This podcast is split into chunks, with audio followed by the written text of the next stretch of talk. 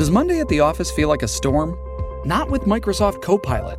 That feeling when Copilot gets everyone up to speed instantly? It's sunny again. When Copilot simplifies complex data so your teams can act, that sun's shining on a beach. And when Copilot uncovers hidden insights, you're on that beach with your people and you find buried treasure. That's Microsoft Copilot. Learn more at Microsoft.com/slash AI for all. La pizza, voilà un plat universellement apprécié. Il y en a pour tous les goûts. Les allergiques au gluten peuvent trouver des alternatives avec des croûtes à base de chou-fleur, les véganes avec de la mozzarella végétale, les amateurs de piquant ajouteront de l'huile de piment et les fans de sucré salé mettront des ananas. Dans un sondage de 2018, la pizza, ou la cuisine italienne d'une manière générale, occupait la première place de la nourriture préférée au monde. La pizza est un sujet riche et varié et je ferai plusieurs épisodes sur le sujet au cours de cette saison. Son histoire, son évolution, les différentes sortes, etc. Donc abonnez-vous si vous ne voulez rien rater.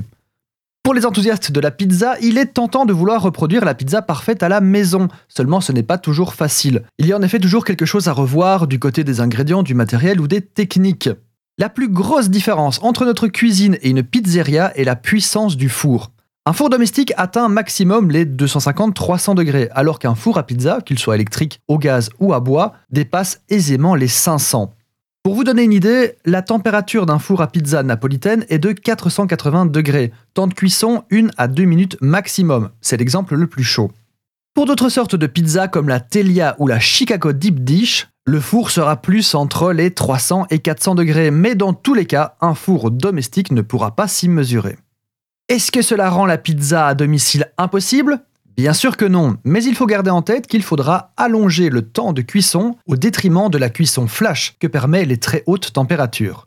Alors, quand vous cuisinerez votre prochaine pizza maison, réglez votre four au maximum pour émuler au mieux l'effet d'un four professionnel. Bien sûr, mon conseil s'applique pour une pizza cuisinée de vos mains. Pour une pizza surgelée, contentez-vous de respecter les indications du fabricant, évidemment.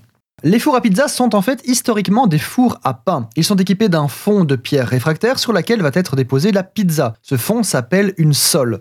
Les fours à pizza électriques permettent d'ailleurs un réglage différent de la température de l'air et de la sole. Deuxième point super important pour simuler un four à pizza à domicile, il est obligatoire de se procurer une sole. Et pas besoin de la pêcher, ça se trouve facilement et il existe des modèles en acier ou en pierre réfractaire aux dimensions d'un four domestique. Vous avez même des kits complets avec la, la petite pelle. Cette sole que vous préchaufferez une bonne heure avant la cuisson permettra une meilleure coloration du fond de la pâte. Donc pour résumer, pour bien réussir sa pizza à domicile, commencez par imiter le four du pizzaiolo. Mettez-le au maximum avec une pierre réfractaire. Un deuxième point tout aussi important sont bien sûr les ingrédients, autant de la pâte que de la garniture, et nous en parlerons avec plaisir une prochaine fois.